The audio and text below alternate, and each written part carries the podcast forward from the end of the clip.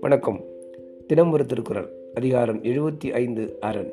குரல் எண் எழுநூற்றி நாற்பத்தி ஐந்து. கொளர்க்கு அரியதாய் கொண்ட கூட்டாகி அகத்தார் நிலைக்கு எளிதாம் நீரது அரண். தெளிவுரை.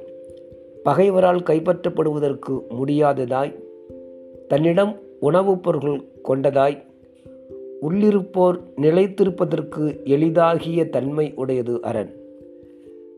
விளக்கம். பகைவரால் பிடிக்க முடியாதபடி அரண் வலிமையாக இருக்க வேண்டும். அரணுக்குள் வாழும் மக்களுக்கு தேவையான பொருள்கள் சேகரம் செய்யப்பட்டிருக்க வேண்டும்.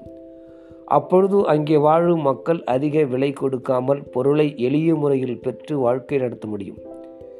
போர்க்காலத்துக்கென்று அப்போது சேகரித்தால் உள்நாட்டில் குழப்பமும் விலையேற்றமும் உண்டாகி வாழ்க்கை சீர்குலையும். நன்றி.